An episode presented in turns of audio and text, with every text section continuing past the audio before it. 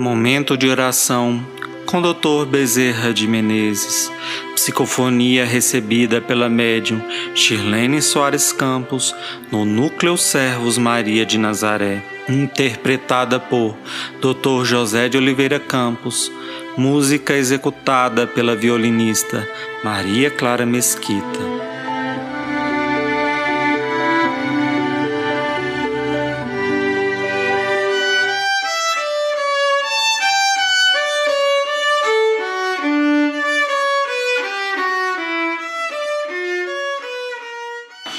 Fé raciocinada.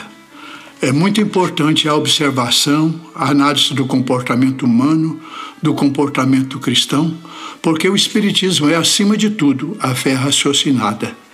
Chegados os tempos, o próprio Mestre alertou que muitos seriam testados, e muitos de nós, tanto no plano espiritual quanto no terreno, somos testados no dia a dia.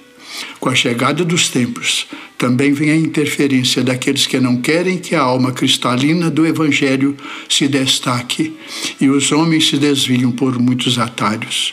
Buscam outros rumos, fantasiam, vivem de quimeras e ilusões.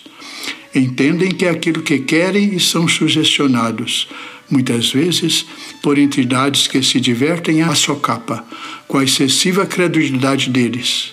Quantos são aqueles que se manifestam como vindos de outros planetas, e, no entanto, encontram-se na erraticidade, sem rumo, sem abrigo, todavia à disposição de criaturas insensatas que queiram acolher os seus ensinamentos, nem sempre calcados na renovação moral, mas calcados às vezes nas coisas fantásticas, quando, na verdade, a religião é tão simples, a doutrina do Mestre é tão singela, as suas palavras são tão fáceis de serem entendidas.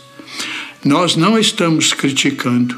Ninguém gosta de ser ferido e a crítica por vezes fere, fere profundamente. Contudo, ao não aceitarmos determinadas situações que ocorrem no campo mediúnico, no campo do conhecimento cristão, dentro da própria doutrina kardecista, na verdade, nós estamos é protegendo, protegendo a codificação, protegendo as nossas almas e as almas daqueles incautos que de boa fé caminham como crianças, aceitando qualquer mão para guiá-las. Nós temos que pegar firme na mão de Jesus e sabermos que os nossos passos têm que ser bem determinados. Na senda do saber, analisarmos profundamente o teor de tudo que nos chega, retirarmos sempre o melhor, a essência das coisas, a essência do bem, que só altera os rumos para melhor, nunca para perda de tempo nunca para luxo ou ociosidade.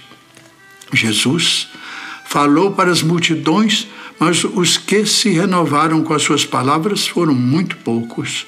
Muitos vieram a se renovar com as palavras escritas pelos seus apóstolos. E até hoje, quantos foram aqueles que passaram pelo caminho de Jesus? Muito poucos. Mas quantos e quantos nesse mundo imenso transformaram-se pelas palavras que Jesus proferiu na distante Jerusalém, onde ele, na sua própria terra, como Galileu, foi desacreditado? O próprio povo dizia: O que se espera de bom vindo da Galileia?